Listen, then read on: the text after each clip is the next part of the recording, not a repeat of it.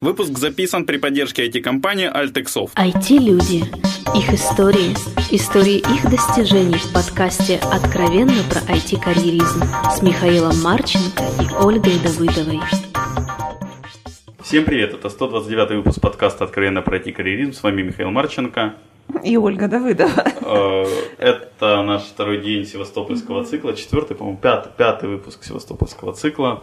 А, спасибо Совсерву, в котором мы сейчас находимся и можем брать интервью.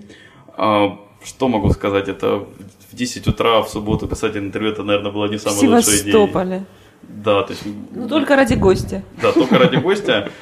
Я немножко злой, Оля немножко добрый, поэтому, как обычно, отыгрываем хорошего полицейского Оля, я плохого. А, дорогой гость, представься, кто ты, где ты и как ты к нам а, попал.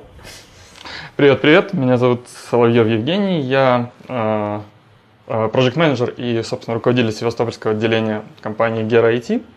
Собственно, привет всем. У нас есть такой классический первый вопрос. Как ты попал в IT? Про в IT? А, про IT. Вопрос интересный, но в моем случае довольно прозаичный.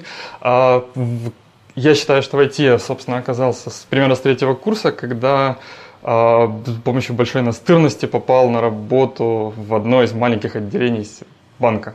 А, собственно, да. Третьего курса это ваш Севастопольский да, технический. Да, это наш Севастопольский технический университет. Собственно, у нас, собственно, два технических университета. А, вот. И да, то есть э, пер, первый мой опыт технический это был работа монтажником.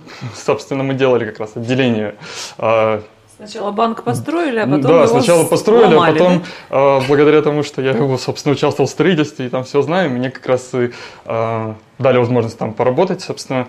Прокладывать теперь витую пару. Да, ну это уже было все проложено, поскольку это единственный случай, когда мне понадобился, пожалуй, опыт или хотя бы перспектива, а, вернее, получения диплома в университете. То есть я тогда еще диплома не имел. И единственный раз, когда меня спросили про высшее образование, это было при устройстве вот в банк.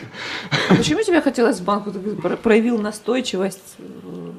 Зачем в банк-то? Наверное, потому что это было доступно. На тот момент в Севастополе, в принципе, э, технических компаний и вообще технического развития э, было еще развито не так широко. Это примерно какие года? Это получается вот, ну, 10, больше 10 лет назад.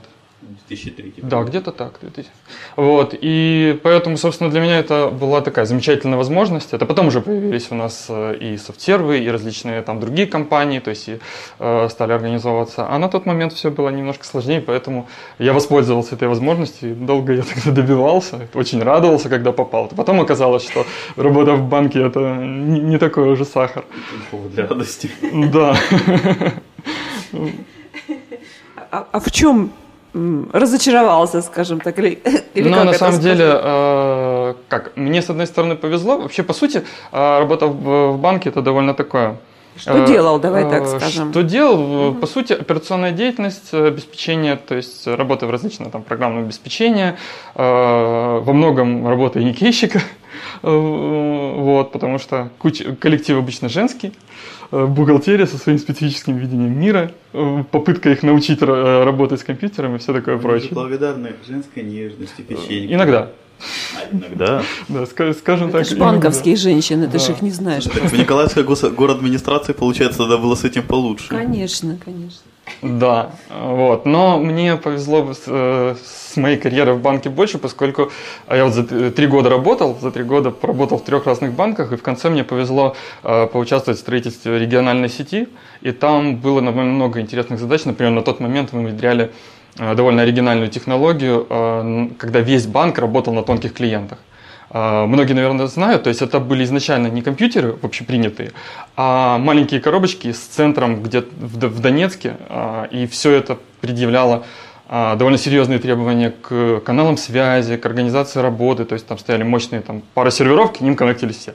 А, вот. И, в принципе, задача была довольно интересная, чтобы это обеспечить в Севастополе. И оно, кстати, реально получилось? Нет? Да, получилось. Канал должен быть не детский, по идее, для да, этого. именно так. Донецкий, в первую очередь. Да, именно так. Поэтому построили, получается, э, вот я лично занимался тем, что перенес э, филиал из Симферополя в Севастополь, и после этого построил, собственно, отдел. Я начинал был один, Потом э, как бы так мало-помалу вырос отдел и несколько отделений по Крыму, там соответствующая банкоматская сеть и все такое прочее.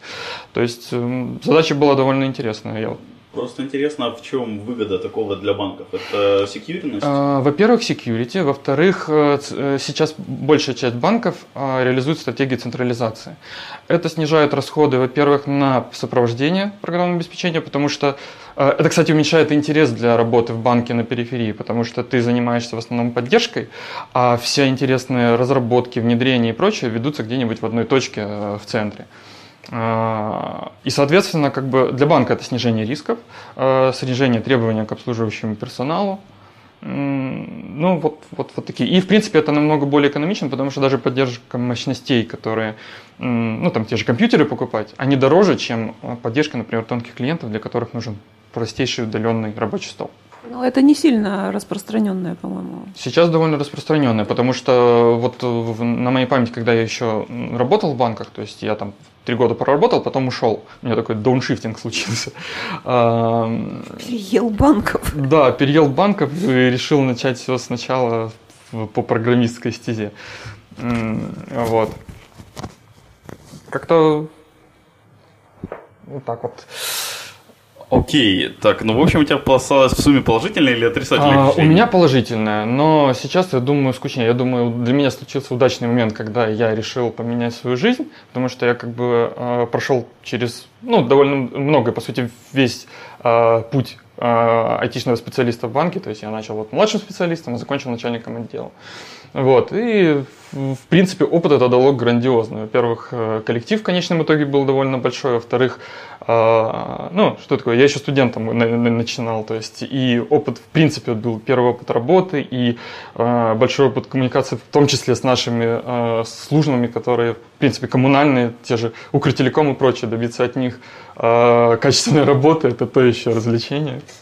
Слушай, вот я помню в компании, где я вот на момент записи еще работаю, у нас иногда приходится беседоваться ребята из банков, их как бы не очень любят, потому что это, ну, если человек долго проработал в банке, то у него банк головного мозга считается. Да. Вот насколько это по твоему опыту? Правда, неправда? А, да, на мой взгляд, это скорее правда, потому что работа в банке все-таки специфическая. Там э, и определенный, даже вот начиная с того, что определенный э, как бы схема взаимоотношений в коллективах, потому что в банках часто текучка. Э, в банках э, довольно ну, как бы люди, а, происходит столкновение как бы технического специалиста с огромным количеством нетехнических людей, то есть, которые изначально не всегда любят это э, взаимодействие. Вот. И э, получается, очень многие вещи делаются через «не хочу». Естественно, тебе приходится основным твоим навыком это э, убеждение и противостояние с такими людьми, попытка найти с ними какое-то взаимодействие.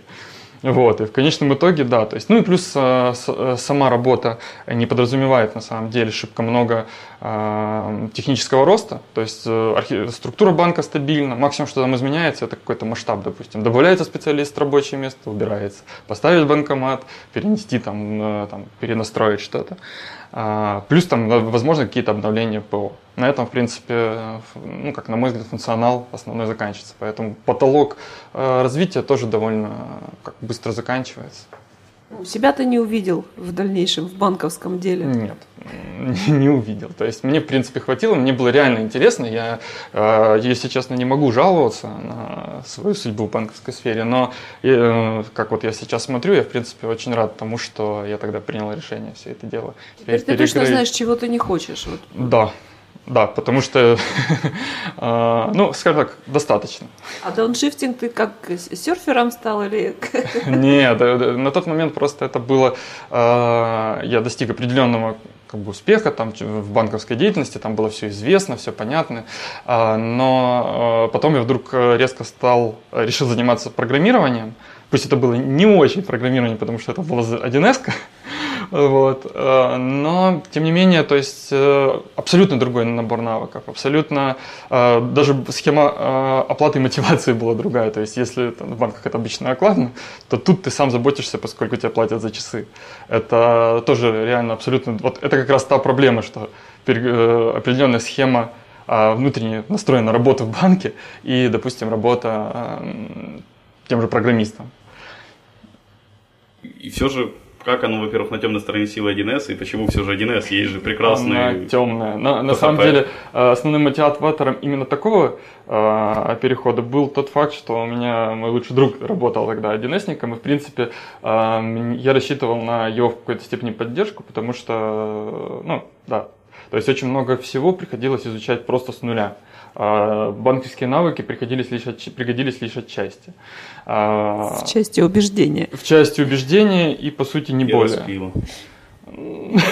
Ему, наверное, не очень доставалось. Ну Да, потому что я был тогда младшим, как бы. э, Да, единственное, что... Да, но на самом деле, кстати, этап э, с 1С у меня был относительно недолгим, то есть я получил э, навыки самостоятельного плавания и работы с клиентами, но сама суть бухгалтерии э, выглядела довольно унылой. Вот. И мало-помалу я, как и все молодые перфекционисты, начал заниматься потихонечку веб-программированием и лелеял свою мечту написать супер-пупер CMS-ку там, на PHP, на одном из новомодных тогда фреймворков. Наверное, существует э, отдельный рай для Для мечтателей. Именно так. Он, он есть, но довольно быстро. Э, Да, там получи... Это, в принципе, тоже про- продлилось недолго. Потом мне абсолютно случайно э, Слушай, подожди, а. мне, мне просто вопрос, есть один про 1С, может, ты Ну. знаешь, может, у тебя есть какое видение, почему она так популярна в нашей стране? Она популярна благодаря простоте, и она популярна именно благодаря тому, что для определенных кейсов, для определенных бизнес-задач, она предоставляет э, инструмент, который помогает решить эти задачи быстро. Потому что если э, у нас была, опять же, такая вот супер гениальная идея написать э, 1С, в частности, на вебе, на чем-нибудь, там, неважно. Уже есть типа Bittrex, но тогда его не было, наверное. Ну да, то есть тогда ее еще толком не было. Вот. И мы поняли, насколько это сложнее. То есть, э, начиная от того, что у тебя уже визуальные кирпичики, там какие-то элементы, которые помогают строить быстрый интерфейс, плюс уже довольно проработанная логика для работы именно вот с базой данных, плюс она довольно эффективная. И вот именно задачи бизнеса, бухгалтерии и прочего, на мой взгляд, 1С все-таки рулит и бибикает А в этом плане. почему тогда к ней так критически относятся программисты? Прогр- с- Мнение программистов очевидно, у нас тоже недавно был на эту тему спор, а, но э, она имеет довольно обрезанный в плане э, классической теории программирования язык. То есть там нет полета для души программиста, то есть нет э, возможности применить э, различные паттерны программирования, там, а, придумать каким-то образом, там, организовать по-хитрому код, чтобы это все было красиво там, и прочее. То есть это, опять же, Э, И, по- и поэтому программисты там других э, отраслей, веб, там, сишники и прочие, смотрят немножко свысока. Сисники смотрят на всех немножко да, свысока. но тем не менее. Вот, то есть именно на программистов 1С и считают их недопрограммистами. Вот. Но, тем не менее, как ни странно, эти недопрограммисты умудряются решать очень классные задачи, причем это зачастую быстрее, чем э, в других отраслях. То есть, если есть задача э, автоматизировать какой-то там большой бизнес, тут еще действительно иногда стоит подумать, а какую технологию все-таки выбрать. А по деньгам, вот по твоему, опять же, впечатлению? Тот же самый расклад. Э, Речь идет о времени и стоимости поддержки. Мне многие вещи на 1С сделать просто банально быстрее. Я имею в виду в конечном счете для программиста. Деньги, Для которые программиста? за- а вот 1С-ник и, ну, не plain допустим, я не знаю, джавист или дотнетчик, он будет зарабатывать примерно одни и те же деньги. А, Ты- срав- а сравнимые. Это на самом деле издержки, ну как, вопрос, э, так же, как и в любой другой отрасли. Есть специалисты, которые умеют делать свое дело хорошо. Они не просто программисты, они действительно, они больше бухгалтера, они больше э, знатоки бизнес-процессов. А, и они получают, в принципе, сравнимые хорошие деньги. А, вот у меня много друзей работает э, в том же 1С Рарусе, который в Севастополе открыл довольно здоровый такой филиал э, разработческий. Вот. И, то есть, э, и вполне себе неплохо чувствуют.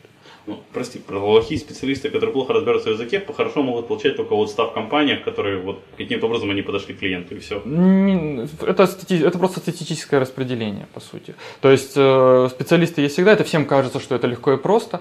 Э, написать, освоить язык, да, не вопрос, 1С. Но когда ты потом приходишь, к, допустим, бухгалтеру, и он тебе начинает выдавать техническое задание, вот тут ты понимаешь, что э, чего-то ты еще не знаешь. Ну да, переводить надо Да, научиться с и, да, и как ни крути, это довольно высок, ну, то есть именно вот как раз определяет задач, э, различие между хорошим программистом и плохим. Хороший программист умеет сделать задачу под ключ. То есть у хорошего программиста, который не на 1С, важно уметь программировать и знать английский язык, чтобы понять заказчика.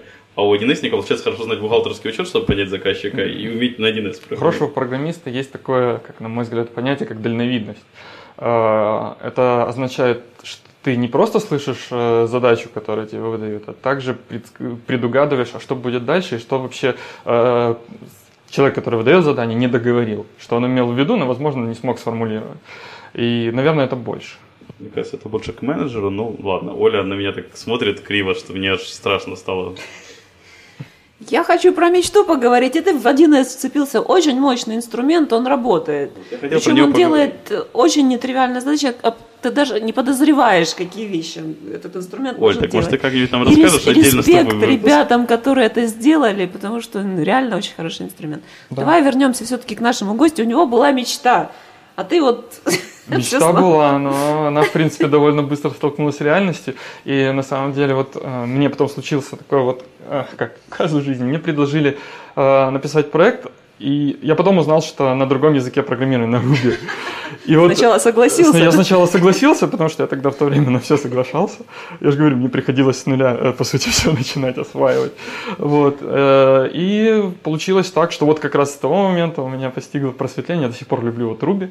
Вот. И как-то с тех пор, вот э, уже вот несколько лет я, собственно, и занимаюсь в основном этим языком программирования. Рудиловым. Да.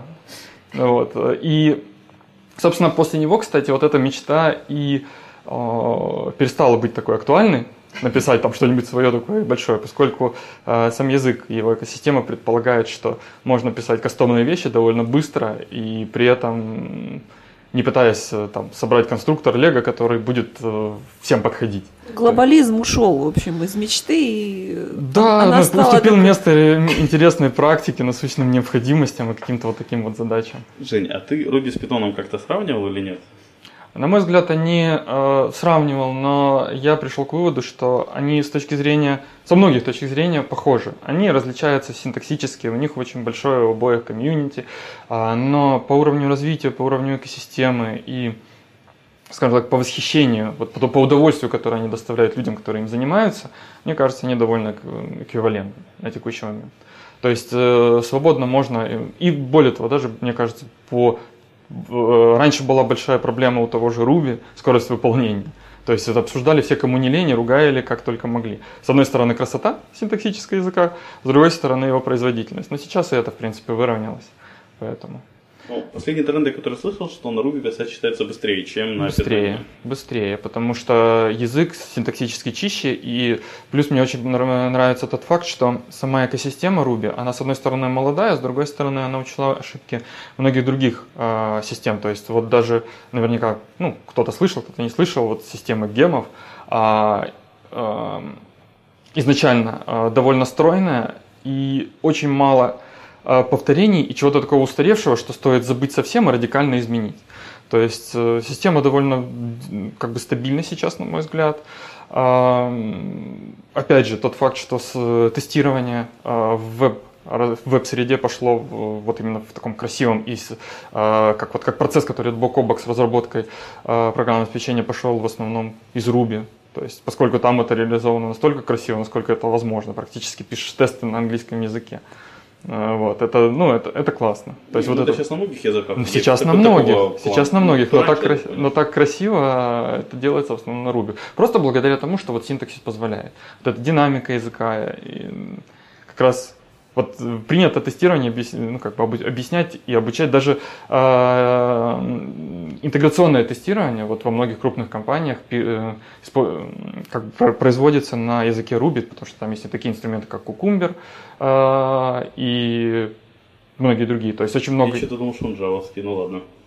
Кукумбер на, на Ruby Я- я уже понял, потому что я что-то да, думал, что и поэтому я же говорю, э, даже тестировщиков сейчас во многих компаниях обучают э, с учетом языка Ruby, потому что очень много э, тестировочного программного обеспечения, как Selenium, э, тот же, опять же, Cucumber, э, RSpec, э, Capybara, которая предназначена для тестирования в браузере. Они все э, так, имеют большую связь именно вот с языком Ruby. Это очень легко и просто там делается. На выходе это все очень красиво интегрируется со, с различными системами э, непрерывного тестирования, таких как, например, Jenkins Вот, и все крутится, все красиво. Ну, я просто в очередной раз слушаю рубиста, и я вот... э, не- Таю. Можешь не программисту объяснить все-таки? Слово красиво я услышала, я не Да. помню, я пыталась посчитать, сколько это раз. Ну, потому что это- много, да. много. А вот, э, вот что это? Почему, почему рубисты вот горящими глазами говорят о руби? Вот А, Это примерно как э, бутылочка хоро- хорошего вина. Ее начинаешь чувствовать тогда, когда ты вот э, после хорошего пробуешь чуть-чуть похуже. И вот ты видишь избыточность, ты видишь э, то количество телодвижений, которое тебе нужно достичь для, э, ну, сделать для достижения той же самой цели. ничего лишнего. Да, то есть нет, ну, разумеется, нет предела совершенства. У Руби есть свои там и недостатки, как и во всем. Я не склонен идеализировать. Но сам факт, что вот многие вещи э, на ней делать удобнее, чище, быстрее, легче читать, э, легче поддерживать. Как-то так. Окей. Я не против. Хотя больше по питому как-то. А этот, хотя вот, вот после этого спича как-то захотелось попробовать что-то следующее на Руби написать. Я же говорю, здесь уговаривать бесполезно. Здесь именно, на самом деле, все языки хорошие, к- хороши. Каждый а, имеет свою область применения, у каждого свои наработки, и какие-то вещи просто бессмысленно пытаться а, Не, здесь есть, да. Я говорю, перейти. То есть я в этом плане абсолютно толерантен. Окей, ты сейчас работаешь в Гера IT. Если мне не изменяет память, Гера это была такая богиня в Древней Греции, которая травила Геркулеса, что-то такое.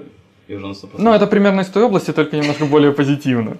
А, То есть мы, при- мы считаем, что это название как бы интерпретируем как из двух слов. Ге – это Земля, а Ра – Солнце. И, соответственно, как раз, по сути, наша миссия базируется на этих двух, на двух противоположностях всегда. То есть, например, мы стараемся найти баланс между а, дружбой и рабочими отношениями, между удовлетворенностью клиентов и как бы комфортом работы для команды. Это мне вспоминается Agile манифест. А, какое-то да, философское по-многому, просто вообще. Да, потому что мы, мы действительно стараемся подойти к этому, а, к нашей работе не просто как э, кодинг за деньги. А вы это кто? Это наша компания, наша гера- Герати. Вот, кстати, у нас сейчас, э, у нас ну, Ск- Сколько вас, с кого, с чего вы где? начинались? А, Где? Ну, это, кстати, интересно. У нас распределенная довольно команда. У нас, получается, начиналось все с Киева. Э, Сейчас так помалу-помалу, как люди вот находились, присоединялись, коллектив рос. И у нас, получается, три офиса. У нас вот Севастополь, Киев, Желтые воды. Ну и несколько разработчиков, которые еще... Желтая вода это там, где уран? Это что я помню с курса географии. Маленький, да, городок такой. Э, Действительно так. Но так вот получилось, что там у них есть тоже технический университет, и университеты помогают как, так или иначе находиться специалистам. А, Вот. И у нас сейчас уже практически 30 человек. Вот. Ну, в основном занимаемся пока аутсорсом. Севастополь или все? Нет, Севастополь. Вообще вс- всего в Севастополе у нас сейчас 6 человек. То есть начинался когда-то с того, что я был один. Что А мне потом- напоминает банк, это чем-то. Да, да, действительно так. Получается абсолютно вот как бы с нолика до чего-то там. То есть потом э, так получилось, что привел еще одного человека, и так росли, росли. Вот. И... Ну, Гера это рубиновый аутсорс. Да, да, то есть начиналась компания сначала э, несколько технологий, там были и .NET, и Java, э, основатели компании когда-то были сильно связаны с Java. Э, потом мало-помалу все отсеялось, и сейчас только Ruby остался. Ну, естественно, там ряд смежных технологий мы поддерживаем, но по остаточному принципу и по мере необходимости. Но вы даете как бы полный цикл. То есть Да, анализ, да, тестирование. Да, абсолютно полный, то есть начиная от планирования проекта, то есть у нас э, есть, э, мы доросли до того, что у нас есть э, как бы, люди, которые занимаются менеджментом, которые на этом собаку съели, вот, и есть, сейчас формируем, кстати, отдел тестирования, то есть для маленьких компаний он не, и для маленьких проектов он не очень, наверное, важен, можно обойтись э, обычным м, test-driven development, то есть который сами разработчики производят. Кстати, у вас вся компания на тест-дривене сидит? Стараемся. То есть а, тесты... а как подсадили? То есть мы буквально вчера, по-моему, говорили на тему, что вот подсадить на ТДД... э, Вирусный маркетинг. Это, это сложно. Это процесс, Я который... пробовал, у меня не пошло на питоне ТДД, например. Э, смысл ТДД, на мой взгляд, я лично, ну как, отношусь к этому так, что совсем изменить э, образ мышления на то, чтобы сначала все придумать и начать вот с тестов, это сложно. Но, э, на мой взгляд, достаточно того, что ты пишешь их хотя бы бок о бок. это уже решает задачу как минимум. То есть, с одной стороны, ты э, сам факт наличия тестов, когда ты о них думаешь, они заставляют тебя упрощать и делать более грамотный дизайн программного обеспечения. Потому что если ты э, столкнешься потом, а если ты сначала напишешь код, то велика вероятность, что ты столкнешься с, с невозможностью его протестировать, просто потому что он слишком сложен. Ну, как... Мне кажется, это опять же нужно взять и попробовать. Нужно взять и попробовать, и потом это приходит. То есть это э, я, я видел, как у людей э, ну, такие просветлялись лица, когда, о, как это сразу классно получилось, когда я заставил себя тут же написать тест. Я только что придумал это антитедадеригу, когда ты писал только sample дату, потом говоришь, генерируй мне тесты на весь проект. Оно, ну, дальше как раз удобно, если какие-то изменения пошли не так, хопа, хопа, хопа. Да-да-да. Мы даже внедряем сейчас э, практику, что на этапе общения с клиентом и планирования, то есть задач, мы уже пишем э, прототипы тестов на кукумбере. Вот, на... Cucumber это больше это, BDD, насколько я Это, помню. да, э, это больше для acceptance тестирования, для приемочного. И как бы вот именно какие-то основные фичи кейсы очень удобно на нем описывать. А, потом они только подчищаются, формализуются и, собственно, добавляются сами тесты. Мы, кстати, Оля, ты, наверное, не знаешь, мы, то есть я брал интервью у автора Кикумбара в, на XP как? Дэвид Челимский. Вот я уже плохо помню, реально, что она была 7-минутная, мне было очень сложно на английском спрашивать. Себя помнишь, что брал интервью? Да, да. Вот оно вышло у Дзини, по-моему, кстати, в подкастах, где там можно найти у Дзини с ним интервью наше, там, ну, там 7 минут буквально. Вот, да, прости, не... что перебил. Нет. Это он себя так похвалил. Да. Тоже Нет, это, это очень классно и очень реально помогает. Очень прикольный человек. Да. Так я что-то думал, что он на, э, на Java пишет эти на Нет.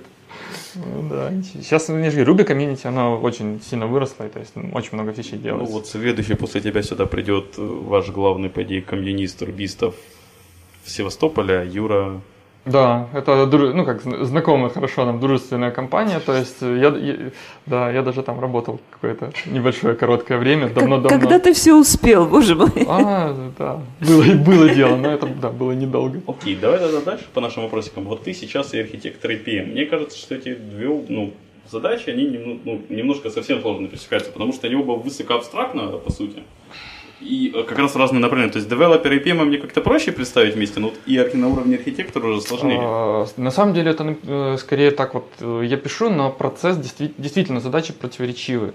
А, и невозможно на самом деле заниматься одним и тем же. Но для меня это просто, по сути, период моей личной эволюции. То есть я скорее совмещать нереально. То есть я раньше был программистом, э, потом стал больше выполнять архитекторские задачи, а потом мне просто стало э, как бы интересно развиться в параллельную. Это не следующий этап после программиста, это параллельная, э, скажем так, вселенная, это уже менеджмент и прочее. То есть, на мой взгляд, эм, это, во-первых, практически нереально совместить, потому что если для менеджера основным навыком является быстрое переключение контекстов и умение общаться с людьми, то для технического специалиста это скорее умение сфокусироваться на задаче, которая захватывает тебя целиком и полностью и сделать ее максимально быстро, качественно. То есть а, здесь переключение в ранг. Вот. А, примерно вот так вот видение. То есть как, как тебе удается совмещать, в общем-то, ну, достаточно противоречивые качества? А, они не совмещаются во времени. Это был, по сути, переходный процесс, когда сначала делал одно, изучал другое. Потом э, просто брался за решение каких-то новых задач и, скажем так, переплывал в, друг, в другую область. А, но на самом деле, кстати, э, совмещать иногда приходится, потому что даже в маленькой компании а, все эти роли есть всегда. И я бы добавил сюда еще роль э, лида, который уже занимается больше операционной деятельностью, то есть э, взаимодействует с разработчиками, распределяет задачи и прочее. Вот. И эти роли в ключевой команде есть всегда. Другое дело, что нужно не прозевать момент, когда э, их нужно разделить. То есть здесь, наверное, разумно отталкиваться от известного принципа, когда менеджер способен эффективно управлять там, группой не более там, 70 человек. А, кроме этого, э, я видел, кстати, роли-то существуют, но не каждый человек не может их грамотно отыгрывать. я видел, например, компании, в которых руководитель не обладал достаточным количеством управленческих навыков, и э, было довольно грустно и клиентам, и внутри компании часто ну, наблюдался разлад, и вплоть до того, что команды разрушались. Вот. И исходя из этого как раз э, я вот с тех пор у меня стро... сильное убеждение, что э, нельзя стать так просто э, менеджером из программистов. То есть это отдельная тема, которой нужно, на мой взгляд, учиться. И... Учишься? Да.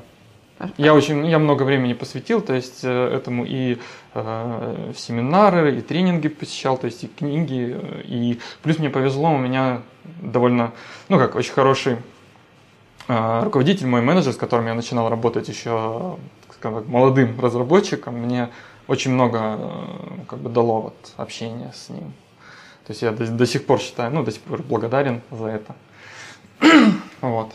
Окей, давай дальше. У тебя есть такая какая-то строчка про старый фумус, какой-то небольшой стартапчик или что-то такое? А, ну, в принципе, он по размеру небольшой, но это вообще один из э, проектов, которые нам а, по различным NDI пресловутым можно открыть.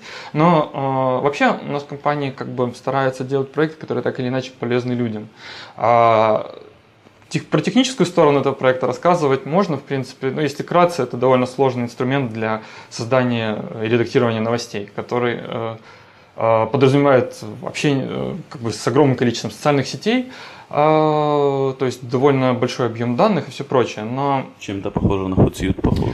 А, да, то есть э, это очень мощная такая тулзовина, которая позволяет, там, нам очень много пришлось потрудиться на тему того, чтобы оптимизировать ее для браузера, там очень много потоков информации, доступных одновременно, потому что он как бы для бизнеса проект предназначен, для других новостных агентств, но мне кажется, более интересной является его социальная сторона э, этого проекта, поскольку Э, они новости создают на базе целиком и полностью социальных медиа, взаимодействия с конкретными людьми, которые находятся на местах, очевидцы и прочее.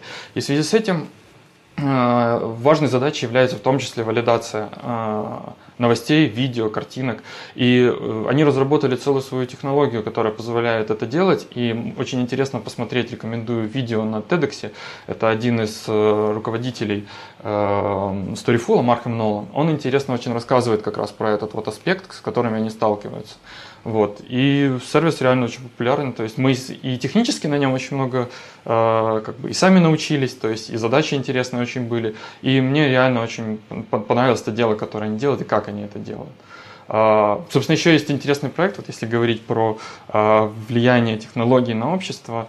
Из недавнего мы делали проект, который м, связан со здоровьем uh, и позволяет, например, если у вас есть какая-то бабушка или кто-то там, который живет в отдельном доме, то а, очень интерес, э, важно заботиться и мониторить его состояние. И проект позволяет, допустим, э, купить ряд сенсоров, которые а, Вешать бабушку и снимать не обязательно. Да, в принципе, а, и контролировать пульс, э, перемещение по дому и прочего, в том, в том числе, находится ли она в доме, или там вышла и забыла закрыть дверь. То есть. И мы там разработали ряд правил, которые позволяют конкретные кейсы э, отслеживать. Например, все ли с ней в порядке. Мне кажется, очень классно. В релизе, в релизе? Это в релизе э, буквально вот пару месяцев. Они очень потихонечку разв... Э, наращивают аудиторию. Это американский проект. И сколько стоит услуга подключения? Порядок цифр? Примерно 300 или 400 долларов. В месяц или всего? Это услуга подключения, а потом в месяц помесячная оплата. Там даются сенсор, как бы даются в аренду, и мне кажется, это очень круто. То есть, я очень... просто сейчас переезжаю из Харькова в Львов, думаю, может, для своих родителей такое взять не было бы спокойнее. Хорошо, что они не слушают твои подкасты. Не, ну, на, на мой взгляд, это очень как бы классно. Мы надеемся, что это, может быть, даже чьи-то жизни спасет. То есть мы как бы стараемся именно вот делать что-то такое поли, По крайней мере, покой тех, которые будут следить однозначно. Да, да. Окей, надо будет с тобой пообщаться на эту тему, может, как-то в Украину да, да, да, доставить. галочку поставили. Без вопросов. Я думаю, они будут только рады расширению сети. А, окей, ну, будем потихоньку закругляться, уже полчаса прошло. Зачем ты попросился к нам на запись? Вот мы дали клич, а ты так откликнулся сразу. Ой, вы знаете, очень приятно поговорить с умными людьми, если честно. Ну, а вообще, Это ты если... про нас? Обязательно, ага. конечно, только про вас. А вообще, если вдруг кому-то покажется то, что мы сегодня обсудили интересным, ну, это ж классно. Ну и вот 128, вот 9 раз уже так думали. Но, Чего? Мы, мы до сих пор убеждены, что да. Хорошее и... дело делаете. Я считаю. Спасибо. Окей, еще нас похвалили. Вообще как замечательно. Окей, ну дальше Оля, наверное.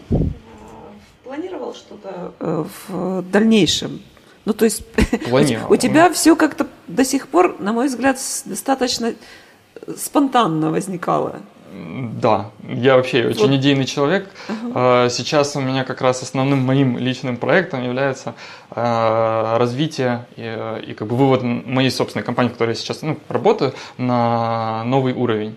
Вот, то есть и получается, что как бы с одной стороны занимаешься проектами для клиентов, а с другой стороны очень много интересных задач, которые возникают именно по мере роста. Но это то менеджерские задачи? Это менеджерские задачи, это задачи, связанные с организацией работы внутри команды, задачи, связанные с улучшением качества работы с клиентами. Ты изобретаешь что-то свое? Э, я, скажем так, переосмысливаю уже накопленный опыт мудрых людей. Э, их довольно много сейчас, э, и различных технологий управленческих, там, и даже преслов... Ну, широко известный, скажем так, PMBOK и куча различных других авторов. А, а не хочется взять чью-то вот уже готовую схему, да, и вот просто внедрить? А, дело в том, что я считаю, что все равно приходится, нужно думать своей головой, потому что не все схемы одинаково полезны, и все равно нужно пропускать через себя, потому что э, есть конкретные люди, есть конкретные отношения, и для, и для них а, работает именно какие-то определенные приемы. Если взять все скопировать, то с большой долей вероятности ты э, зашьешься, собственно, во всей этой методологии какой-то одной конкретной, и она приведет тебя только... Ну, опять же, все нужно как-то через призму понимания пропускать. То есть всему свое время. Э, методология, даже любая методология имеет свою область применения, то есть начиная от количества человек, начиная от специфики проекта и прочее. Ну, учитывая твои темпы развития, я думаю, где-то так годика через полтора максимум к тебе будут как гуру менеджмента записываться на прием. И нас будет привозить уже Гера IT в желтые воды. Легко. Мы, мы работаем над этим. Но на самом деле, да, нет предела совершенства, просто хочется делать свое дело хорошо. Это, собственно, я э, надеюсь, У тебя что... свободное время остается вот э, во всем этом? Остается. Ну, у меня как? Да, меня, например, сейчас, У меня раньше да? было одно хобби, это была, собственно, моя работа любимая. Сейчас у меня два, у меня сын Вер. недавно родился. Вау, и поэтому у меня теперь конкуренты. Но все равно это... Помощник, помощник. Да, помощник, да. Молодое поколение для компании подрастает. Хорошо, давай под конец посоветуй две книги нашим слушателям. Хороший вопрос. Я очень люблю читать, книжек много, но э, одна из книжек, на мой взгляд, э, которую стоит прочитать всем, и не только связанных с IT, это э, Том Демарко «Вальсируя с медведями». Книга, посвященная управлению рисками. Э, на мой взгляд, книга крайне практическая вообще в жизни, поскольку всегда, когда планируешь что-то, у тебя возникает вопрос, а что если, это риск с ним, его надо, с ним надо уметь что-то сделать, оцените как бы. То есть, поэтому книга крайне классная, на мой взгляд. И вторую книжку можно посоветовать э, Стивен Гэри Бланк э, «Четыре шага к озарению». Э, книга довольно объемная, но э, описывает стратегию, как нужно делать продукты и как не нужно ее делать. Это больше вопрос именно организации, оценки, э, принятия решений, какие, э, что, когда и зачем делать, э, работы с клиентами и прочее. Ну и в принципе я еще бы добавил одного автора, который, э, это, скажем так, не вариант книжек. Можно? Миша столько не прочитает. Но да, но там... Я же каждую книгу, которую говорят, до следующего выпуска читаю. Там много, у него много книжек, но я, он просто оказал очень большое влияние на, мою, на мой личностный рост. Это Михаил Ефимович Литвак. Э, это книги э, психология, но с чего начать? А, у него, с, ну вот мне очень понравилась а, книжка, посвященная его методике а, психологическое айкидо.